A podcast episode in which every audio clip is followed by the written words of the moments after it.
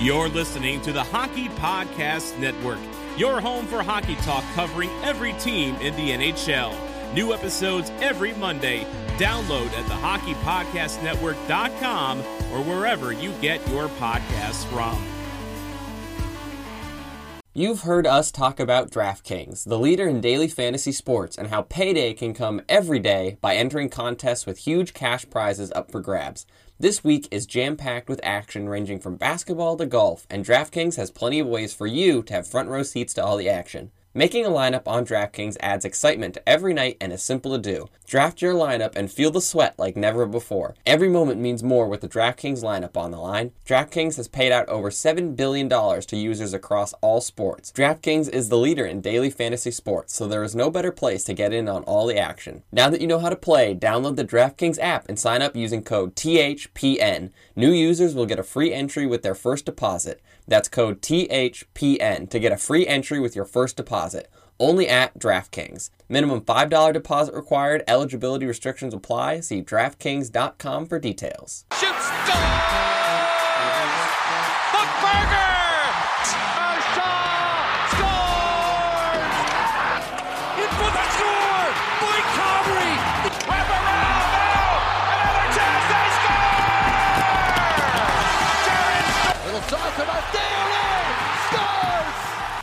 All right, everyone. Welcome to episode 15 of the Rig Rats podcast, the Edmonton Oilers podcast here at the Hockey Podcast Network. We've started the podcast, got Kyle laughing already. Kyle, welcome to the show, buddy. What's up, folks? Hey, how are you? Uh, so, Kyle, before we talk about the really, really bad Oilers final to the Leafs series, how was your week, buddy? Uh, decent. It was, you know, nothing great, nothing bad. You know, just an average American work week. Nice. Hitting the grindstone hard. I'll use grindstone as my transition then to talk about how the Oilers need to put their nose to the grindstone. Going into this last game versus Toronto, like we had said on almost three podcasts before, this series was a really big deal for the Oilers. It was a really important series. Um, we wanted them to take four points from it.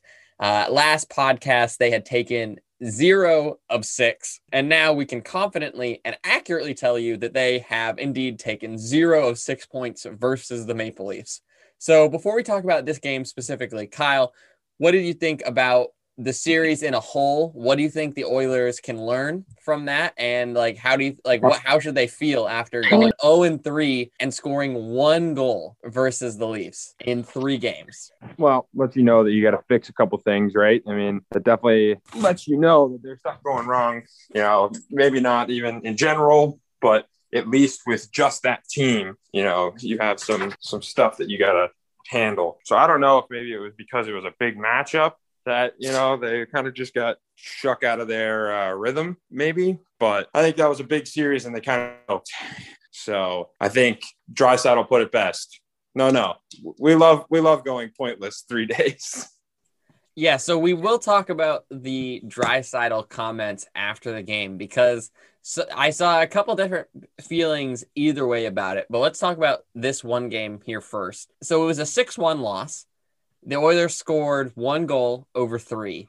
The one goal they scored was actually on the Leafs starter, and then they were shut out by their backup and then third string. Yeah. Kassian was out of the game. Obviously, he was suspended one game for cross checking Hyman in the head after the end of last game. Matthews was back in the lineup for the Leafs. So this was probably the stronger version of the Leafs that the Oilers all of a sudden are playing. We're playing their starter in net. Matthews is back in net, right? This is the, I wouldn't say maybe fully the full force Leafs, but we're getting closer. This is the closest to it we've seen in this third game. And again, the Oilers have a really good start. Nothing to show for it at all. Um, you know, they, I think they had some really great A chances on Andersen within the first five ten minutes. And you know, I think everyone sort of picked up on that. Even the coach said, like, you don't win the game in the first 10 minutes. You know, yeah. it takes the full 60 minute effort. And unfortunately, you know, they get that that flurry at the beginning. The Leafs are able to hold the fort, and then you know they score one, and then it just it just felt like the ones that they were shooting at the net just kept going in in this yeah. game. Really, some of them they weren't even I wouldn't say super soft. I definitely maybe would have liked to have a save from Smith, who by the way, was in for the whole game. Again, Tippett showing his his Smith his Smith hand a little bit, and the Oilers just never really had an answer. They absolutely smothered the neutral zone. They choked everyone. Connor McDavid and Leon Draisaitl, when either one of them had the puck, was being double teamed. They were like there were sticks on pucks at all times. The Oilers got nothing going, and Tippett even put it as like the Leafs just played a hungrier playoff style of three game series. And I think that's a really good way to look at it. Like they played a playoff style. And I think even like what we saw in the Chicago play in series, I think the Oilers aren't in the mindset and none of them really have the experience for what playoff hockey is like. Uh, right. are starting to. And I think they've in this last year brought on a lot of leadership that also just has been to the playoffs in general. Right. And so now all of a sudden, you know, they click on into okay, we got to play like a tight playoff style game, and I don't think the Oilers really have that gear yet. And they they lose six one, and now they've got to you know pull themselves up a little bit here because they were in a bit of a slide. Right. I mean, there's a possibility here that you know there's an opportunity that you could just kind of chalk that up to all right, shit series, rough. But now we know we're going to have to turn it up and find that extra gear. You know, we're going to have to just get that. All right, that's it. We're going balls to the wall, and whether it's first period or third period. You know, it doesn't, it shouldn't matter. You just got to, you know, run the table on some of these games, which is exactly what the Leafs are doing. All three games, they played third line unknown Russian names were just banking guys in the corner. They were just going in hard with their nose just sniffing for blood. They were like, that's it. We're going to go. We're going to push hard and make shit happen. And they did. And I think that's something that is learned. And because the Leafs have that leadership that they added, you know, Jumbo, Spezza, you know, because they have these guys that understand that kind of hockey, I think they're, you know, the younger guys are getting a little more, all right, well, we should play like them. So I think it might be a bit of inexperience with that level of hockey that, you know, I mean, that style at least. But if they can find it and click it on, they should be all right. Yeah. And it looked even in this last game, like once the Oilers, I'd say, even after they scored the goal to go up 4-1 like they just wanted out of the series they didn't want to play the leafs anymore for a little bit like they wanted a break the oilers were were done with them they wanted i like not saying to completely forget the game but they wanted to sort of rinse their hands of this one they wanted to, to sleep and play a team other than the leafs for a little bit because i think they were they were frustrated with them right and right. I, I think all the way down the lineup. I think McDavid was frustrated with them, and then we'll we'll talk about the Draisaitl comments. He was not a happy boy. He no. was not pleased at all. And very angry German man. I don't mind when players get a little chippy. I didn't think he like was overly mean or rude or anything like that. I just thought, you know, he just listen, his team had been shut out twice, lost three in a row, and against the same team. He was frustrated and he gave a frustrated answer. Well, and I think ask stupid questions, get stupid answers. It's it's you literally asked for that. You know, I mean that that that reporter asked for that. You can't you can't chalk a question up like that. And there's a very obvious answer. Well, are you disappointed? Yeah, I'm disappointed, dude. are you kidding me? What do you mean? Nope, it's all right. It's you know, I had a great I had a great time losing three very important games. Thank you for asking me that. So I'm a so, really I'm a really good producer. So do you want to hear the clips? Yeah, yeah. General, what are your takeaways from this three game series? I think it caught a lot of people by surprise, and maybe even you guys. Just uh, what are your thoughts on on the three games? It's just not good enough. Okay. Uh, speaking of not good enough, your top players it didn't produce much of anything in this series. Does it add to the frustration that you guys uh, really didn't uh, hold up your end of the bargain? No, we love that. We love going without a point in, in three days for sure. I love it, and it's just a it's just a, a, a sarcastic answer that is like I mean, obviously, you know, these guys are frustrated, right? They just, that was their third loss in a row. to the team they're trying to catch. You can't expect any other answer to that question. And not to mention, like, I'm a fan of the ba- bad transition, right? Oh yeah, Obviously, if you've you've listened to this this single podcast, you could tell I'm a bad of the of the bad transition. But like for a reporter to use the transition, and speaking of not producing or not performing, right? Yeah. Like like I, it Speaking of not good enough, like what? yeah it just like it was that's a a tough follow-up and i will say i so i follow the reporter ryan rishaug on twitter um i think he's i think he's actually one of the better oilers reporters um that ask him because there are some boneheads in in some of the media availability and Yeah. he tweeted afterwards he said he was a little bit frustrated because of how short the previous answer was right, Right. and then because of that he then followed up with a similarly frustrated answer, but he said he had apologized to Draisaitl. But like, it's good though. I think it's that's really good. Like to see that that level of like they hate to lose. Like you can tell, like Draisaitl, Right. especially Draisaitl and McDavid, right? They are the they are the the guys. So when they lose or they have a couple of bad games, right, and they feel that pressure, right? Like they they hate to lose. So Yeah. honestly, like I don't mind that from at all from Draisaitl. Like, and then we'll talk about his performance in the follow up Battle of Alberta. You know, I think he backed it up, man. Like, oh yeah. I don't know, I love it. I love the little bit of the, the chippiness from him. I think I think attitude like that is is something. I mean, obviously nobody likes losing, right? Like I, I've never met a single person in my life that likes to lose, right? Nobody. But there's a certain if you have a certain disdain for losing, that's how you become an elite level athlete. You have to hate losing so much that you just kick it into a new level, which is what you often see from McDavid and Draisaitl is um, after he scored his 500 point McDavid, he went score like pointless the next game. Poof, five points. Right? There's just a level that you get you get so frustrated that you're you turn it on in boosters and then bam, everybody else is done. It's like Super Saiyan. And I think a lot of people were expecting to see that in one of the Toronto games from McDavid or Right. Draisaitl. Right.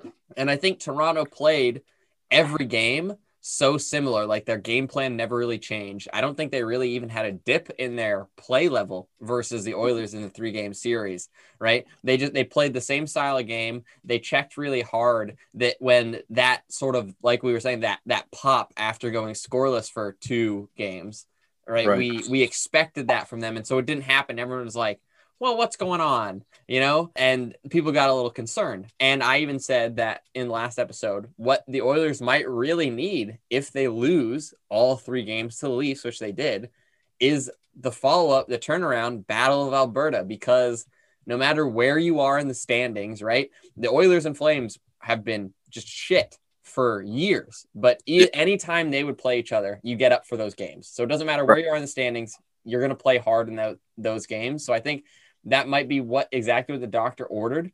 Uh, Smith stays in for this one. Kassian comes off of suspension and back into the lineup. I guess I don't have an issue with Smith really. I just don't know why we don't play Koskinen so much. And I know Well- he played a lot early in the season, but I just I don't because I don't feel like Smith is super hot anymore. Well, especially you lose six one, and you know, like you said, it wasn't like they were all muffins, but there was definitely a couple where it was like, um, you know, you could you could have like tried to make the save a little, you know, a little harder, and so. I- think I think you get worked six to one as long as it's not like a starter. As, as if it's not a pure starter backup goaltender situation, you know, they're more of a tandem. You can kind of play them interchangeably, right? I think you get worked six one, you don't play the next game. That's just you know, I mean, in my mind at least. Yeah, so I didn't I didn't really understand that decision, but it happens. So Smith is in net for the Battle of Alberta.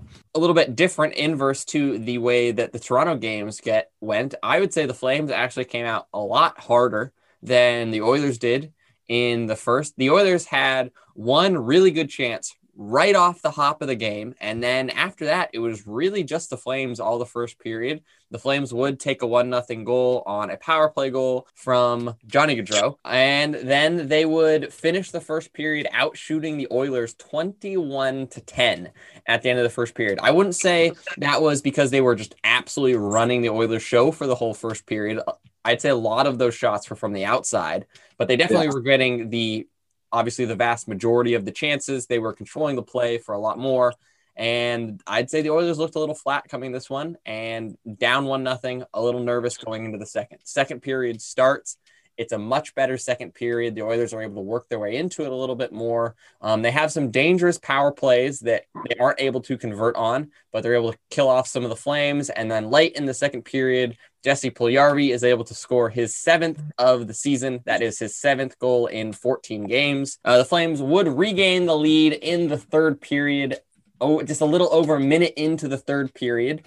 And that gave the Oilers a little bit of spark. And then, like we said, we've been waiting for the Connor McDavid pop. And one of the big things going into this game is that Tippett obviously looking for some sort of pop from really anyone after that those three games versus Toronto. It has been flipping lines around a little bit, and he decided to un- reunite McDavid and Draisaitl, and the lucky winger to draw in the assignment for that god line was Kailer Yamamoto on that line. And then in the third period, it just became that line's show. They both popped off at the same moment. And McDavid has a goal, two assists, Draisaitl a couple assists, Yamamoto a couple of points, and the Oilers win three to two in regulation, come from behind, come from behind twice. They were able to rally, tie the game, and then take the lead. They had some really, really huge penalty kills in the late of the third period to hold the lead. Smith played well. I think he was really sharp. I don't think there were a ton of like super high quality chances, but I'd say the, the, few chances he did face, he stopped, which is what you need, um, and what the Oilers were lacking in a few of those games.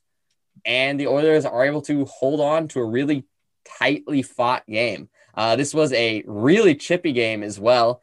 If only you had called it. Nurse and Lucic got the festivities started, and yeah. that was a hell of a bout. I had called it earlier in the uh, earlier in the season, I had suspected, speculated that that was going to be it. That was going to be the one to go. You said if Kassian's not in the lineup, you said you thought the only one that could fight Luch is Nurse, and that was a good tilt.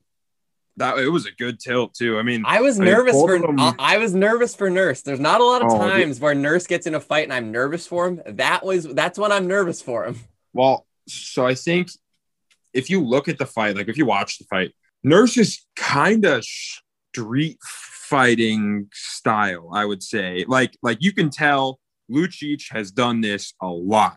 You you look and Lucic is rigid as hell. He is stuck with his one hand on the far shoulder. He is ready to rock and roll. Where Nurse is kind of like, well, I got it, but like I just kind of want to swing, man. You know. So it was a good it was a good tilt, but Lucic is the seasoned fighter that can oh, yeah. that, that, sits there and he's got like the little bit of boxing. Whereas right. Nurse, I think, is just the barbarian. He's just trying yeah. to go ah and just bash the guy's face in.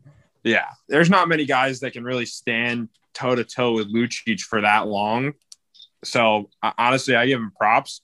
As much as I think Lucic is a scumbag, he is good at what he does. So, and I, I always think it's funny too because you got to remember, right? These guys were teammates for almost five years, and you could you could tell after the fight ended, they they both gave each other some pats and stuff like that. Yeah, yeah. yeah. There was some mutual respect there. Whereas on the flip side, and a little lightweight fight happened here as well. And I think it's always funny because in the Battle of Alberta's where there there are fights because there weren't in the first couple.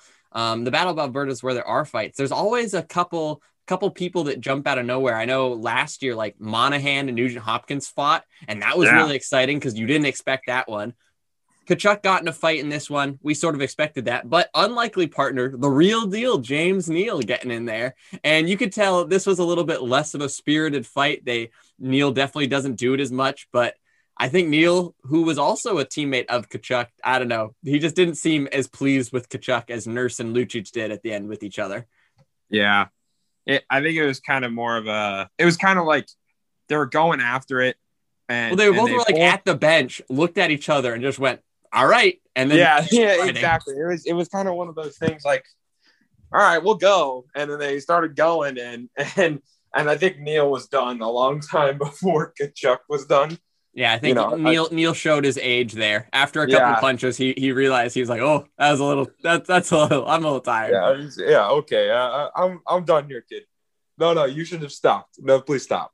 But the Oilers with a strong game. It, it was a fun game to watch, especially with those two fights in the first period. Um, I love watching Puljujarvi score. Uh, I think that's just an absolute blast. And the Oilers are able to get themselves out of a streak. I think, that, like I said, just what the doctor ordered with a strong Battle of Alberta win. So hopefully the Oilers are able to turn it around. And then on the flip side, the Leafs have lost two in a row to Vancouver. I, I just don't understand what this North Division is. Yeah, it's kind of weird, you know, especially after coming off of three hot wins like that. You'd think they would have like just walked over Vancouver, like no problem. But maybe that's part of the problem is like, nope, we're gonna win. And then, you know, because I, I know whenever I was playing sports, you know, like actual competitive sports that meant something, I would be, you know, we'd go into it going up, well, this is the worst team in the league, or they're, you know, way worse than we are. And then they'd be in it the whole game because everybody on the team was prepared for nothing, you know. Whereas, you know, you play, I don't know, the best team in the league or whatever, you're ready for everything. So I think that might have happened, you know. They were prepared to play the second place Oilers and we're ready for McDavid and Draisaitl to show up. So they they came fully prepared, but then they go to play the the Canucks and they're like, nah, we don't have to worry about this. and then they lose. So I think it's I think it's just kind of happens sometimes in uh in sports. And so Yeah. getting getting back looking back at the Oilers and Flames games though, how does how should the Oilers be feeling now moving into this coming week? We're gonna talk about we've got one upcoming game here and we're gonna talk about it. But they obviously are coming off this three game losing streak. They broke it with a strong performance and some and a comeback performance versus the Flames. Right? Like what kind of mindset do you think the Oilers are in right now? Because before the Leafs series, they were the hottest team in the NHL. They were flying high. I think the Leaf series really brought them back down to earth. So h- how should they be feeling? Like what should they how should they be be, be feeling about themselves right now? You got to shake that Leaf series off. You know, I think you just got to kind of say, all right, well, that really sucked, but they'll learn from it, and then they ride this that good Battle of Alberta game into a into another hot streak, maybe. You know, so I think they could show up and tear it up like they were before. They just have to kick back into a gear, you know. And I think they lost it a little bit in the Leaf series, but I think if they just kind of put it behind them and say water under the bridge for now, but let's go get more, and then they get more wins, and that's how that works. And I, I kind of felt I kind of felt bad for the Flames too. And th- that's probably the only time I will ever say that phrase ever. Because looking at it, McDavid has never gone four games without a point. And if you look normally, like you said, he goes without a he goes without a point, he blows up. At, Like he he goes wild. And it just I feel like it's always the Flames that are in that oh, McDavid's been struggling. Now they got to play Calgary. and then he just, he goes nuclear on them. Like, it's unfortunate. You hate to see it. You hate to see it. but looking forward to other teams that are going to have to deal with McDavid and Draisaitl. We've got one game between episodes here because the other game is going to be on the Wednesday night when we will be recording next episode. So we'll just be talking about the one. However, the prediction scores from last week didn't change too much. Uh, we both missed on the Leafs. We both predicted the win. No points yet again. Yeah. That, that was a tough No. series for the Oilers. It was a tough series for us. Yeah, However, we both went in together on a 4 1 win versus the Flames, and we're both going to walk away with one single point here. Uh, however, Woohoo. I'm still in the lead at 13 to 12. Your chance, though, to potentially overtake me is now. We've got the Ottawa Senators coming up here on Monday. The Oilers are currently a perfect 4 and 0 versus the Senators, who sit at a season record of 8, 17 and 1 on the season. The Oilers have had some really strong games versus them. I mean, they blew them out a couple games. They have been playing better as of late. What do you expect from the Ottawa Senators. We were just saying you can't take the bottom teams low. and I think Lightly. Oil- lightly at all. The Oilers are four and zero against them, so I don't I don't think the Oilers should even think about the other four games that they have already beat them. So uh, what what do you expect from from the Senators, and what should the Oilers uh, do to potentially beat them? I mean, uh, the Sens have been playing, you know, a little better as of late. You know, they're kind of prepared. They know that they've lost four against the Oilers. I think they're coming in looking at them like they're the big dog. So they're prepared for a, a hot team. I think you said it best. The Oilers should not even think about the other four games just because that'll get you in a mindset of, ah, we're just going to walk in here, score a couple goals, go home. That's not how it's going to happen. It's just, it's not. So I think it has the potential to be a, a very good game um, just because I think the Senators are going to come out expecting good things from the Oilers. So I think they're going to come out hot and, and make it a good game. I'm going to go Oilers get caught early, figure it out in the end. I'm going to say 3 2 overtime win. All righty, Ottawa walking away with a point there. Interesting, interesting. Ottawa's got no chance. 5 1 win, boys. Roll it, baby. It's a good thing I'm not playing. Exactly. All righty. Well, the Oilers have two games versus Ottawa. They've got the one on Monday, then they've got one on Wednesday night. We're going to talk about the one on Wednesday night next episode. We, however, are going to take a break. And when we come back, we have a lot of NHL news to talk about all of a sudden.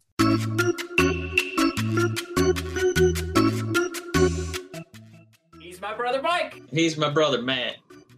And we are the Brothers of Discussion, hosting Red Wings Rant, where tirades and impassioned pleas about your Detroit Red Wings finally have a home. In a season mired in tragedy and despair, we are here to be your audible Earl Grey, to bring joy, placidity, and perspective to one of the roughest eras in Red Wing history. Ah, we honor the past, find the positives in the present. I swear they're there.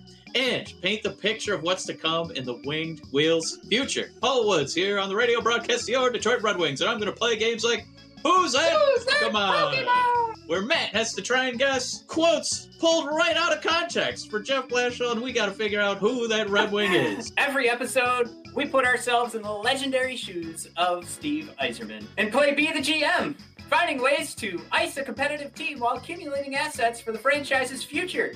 We also shoot the breeze. Some of the great local and national voices in Red Wings hockey, including Ken Kal and Keith Gave, and Greg Wyshynski and Ryan Lambert. Check us out every Monday and Thursday on Apple Podcasts, Spotify, and everywhere else you listen to podcasts. And check us out live every Wednesday and Sunday for Red Wings reactions and live conversations with you on our YouTube channel, The Brothers of Discussion.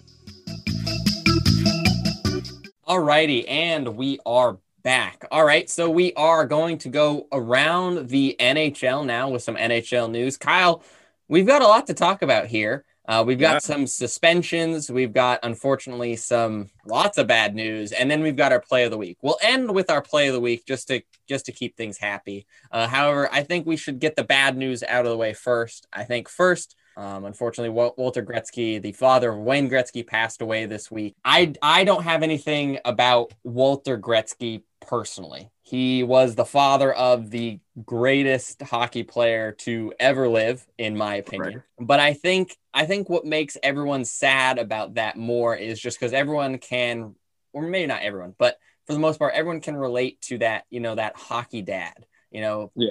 he taught you to skate he took you to the games, that sort of stuff. You know, he taught you how to shoot. He'd play stick with you in, in the backyard type thing. And I think that that's what makes it more sad, just because everyone can relate and they, they can, everyone has that memory. It's, it's very sad. Our, Yeah. our, th- our, hmm. th- our thoughts, thoughts go out to the Gretzky family. you know what makes what makes that one tough everybody in the community liked him you know i haven't heard a bad word about him and all and all the things that are going on you know i've heard plenty of people talking about their memories of him and and how you know you were talking about the coveted hockey dad you know he's doing extra stuff well not only was he wayne's dad but it seemed to be that he was everybody else's version of that around uh, the local rink and wherever else he, he he was at. I think it's good to you know have one of those guys and but to see him go is is is sad. So So if, if, if you need a, a reason to, you know, say thank you to your dad, give your dad a hug, call your dad, think about your dad, you should do that now. Uh, some other news Brent Seabrook is retiring from the Chicago Blackhawks after a long and storied career. He had over a thousand games, 1,114 games played, every single one of them for the Chicago Blackhawks. He is a three time Stanley Cup champion and one time Olympic gold medalist. I was about to tell you all of his like goals, assists, and points, but I think all that dwarfs in comparison to the other three, the other four I just listed there. Incredible career, one of the best. So sad to see him out of the game as well. I don't know who I'm going to have on Yeah. the back end on my hut teams anymore. Well, you know, I think it sucks too because it's not like uh, it's not like he was rounding out his career and saying, "All right, I'm done." He, you know, he got stuck with the. Uh, I think it's a problem with his hip, The injury bug. Yeah, the injury bug. and team doctors said, "Yeah, that's it. You're not playing competitive hockey anymore," and that that really sucks. You know, especially a guy of that caliber. You know, like you said, three-time Stanley Cup champion. You know, Olympic gold medalist. Those guys are Hard to come by. come- There's not many of those you, people. you don't come across you don't come across too many people that have that that stat sheet. So uh yeah, sucks for him. Hell of a career, though. Certainly. Tom Wilson was suspended seven games. Can I get a show of hand who was surprised by that? Anyone? Anyone? No one? No one? Uh, oh, wow. He was suspended seven games for a check to the head. Raised hands for anyone surprised by that? Anyone? Anyone? No! Look at that. It was a pretty gnarly one, too. I'm surprised they only gave him seven, considering his rap sheet already. Right. I mean, it's Tom, so we knew something was coming. He's been awfully quiet lately, honestly. He's been scoring a Um, lot more goals, I think, than penalty minutes as of recently. I know. It, which is just a wild turnaround for him. I think anytime you see a seven game sussy, that's wild. You know what I mean? Seven games is a it's a hefty amount for something that happened on the ice. You know what I mean? So I think that you know there's some guys like um what was that guy from uh what was that guy from the Kings? You know who I'm talking about. Uh, No. Yeah. Voynov? Slava Voynov. Slava yeah, yeah, yeah. Voynov. I think this is the second time we've talked about this guy. Yeah. He caught like a fat suspension for all the stuff that he did, and then nobody would ever nobody picked him up again because why would you pick up a guy like that? But still, I mean, for something that happened on the ice, it was definitely high, and he was in a very vulnerable position when he when he got hit. And he when he- was he is very Carlo, the guy he hit, is very injured on the play. Oh yeah, you see it. I mean, he goes He's, down. he's out for a little bit. I think they've released it. He's out. He's out for a couple weeks now. Well, yeah, I mean, as a guy with a that I personally have had a few concussions, they're not fun, and you you pretty much know right away, and you can see it. You can see it in the video too. He gets hit and he bounces off the wall, and immediately the stick goes down, the hands go right up to the head, and he is on the ice. Yeah, he's Right, I just mean, it's one of his bell is just- rung. He's just ringing. Yeah, it's one of those things where it's just like, oof, you know. Yeah. And the se- seven games, the thing is, is like the suspensions are starting to get a little. They're right. They tick up higher and higher as you start to get more and more of a rap sheet.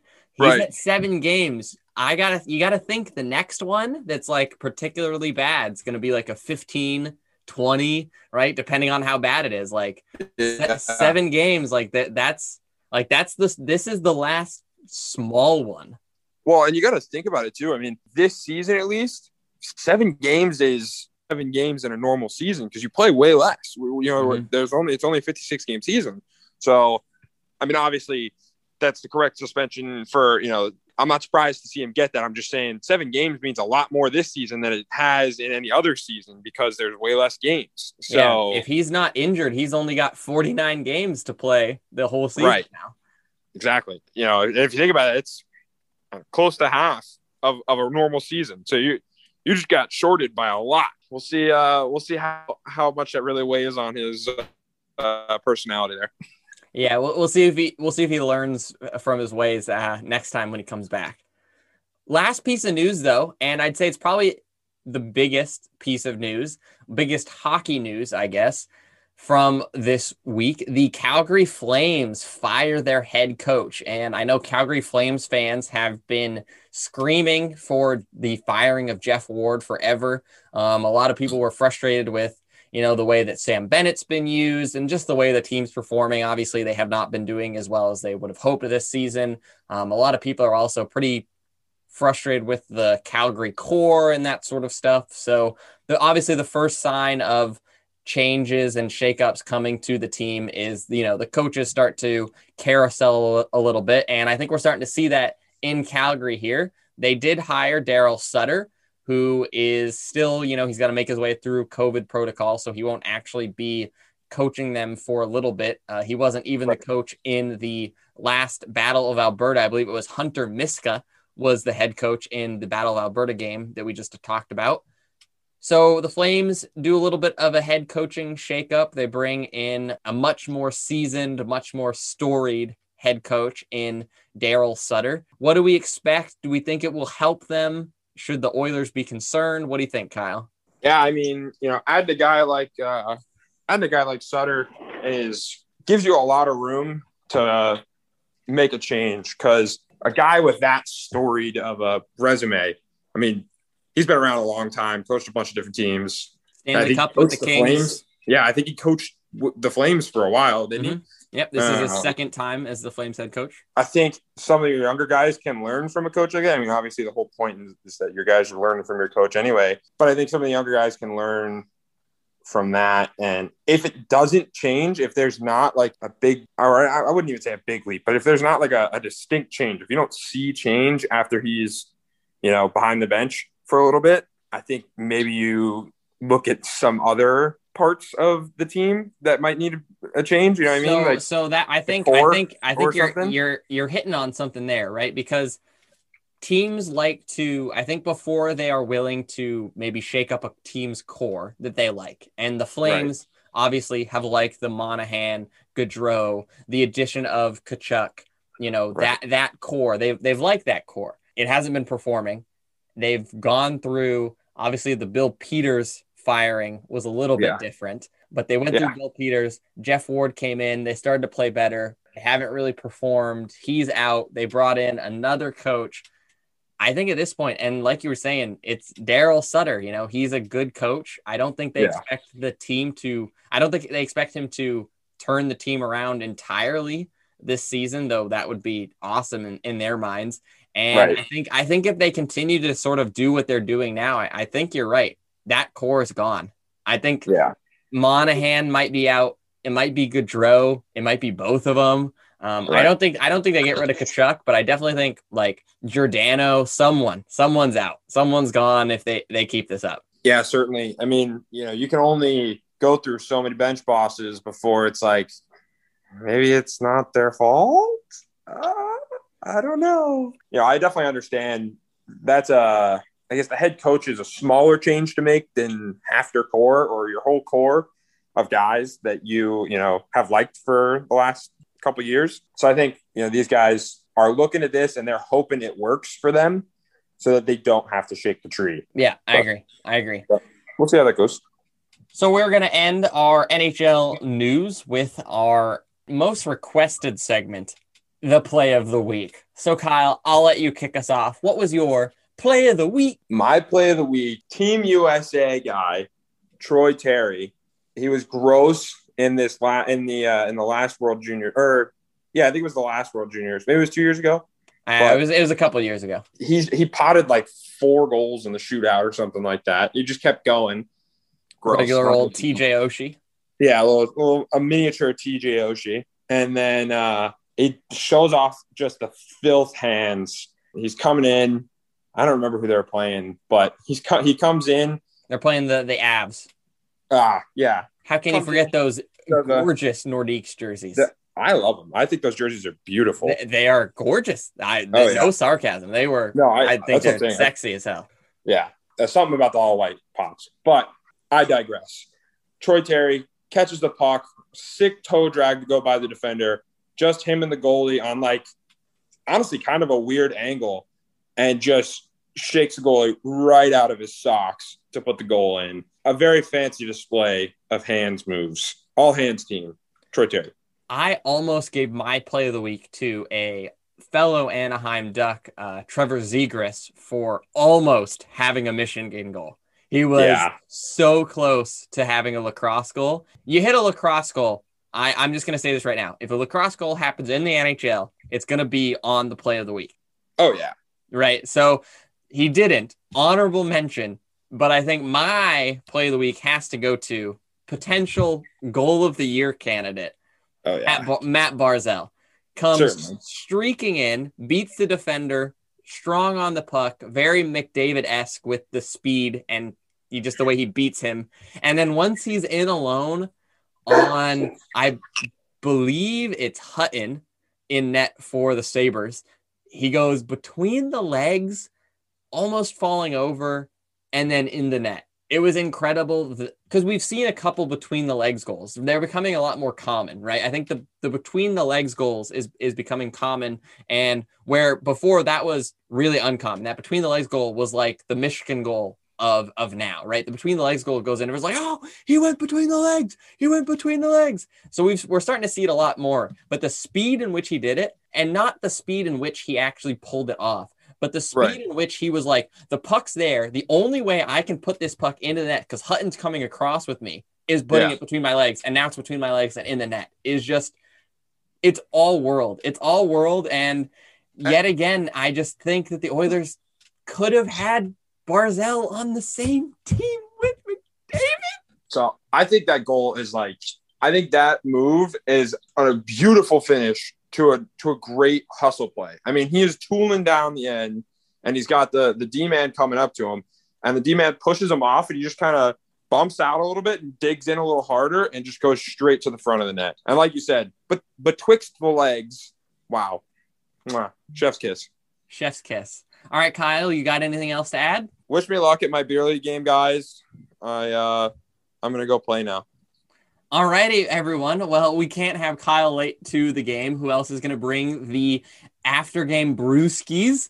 And we are going to wrap this one up. Thank you very much for listening to episode 15 of the Rig Rats podcast. Be sure to follow the podcast on Twitter. That's going to be at the rig underscore rats on Twitter.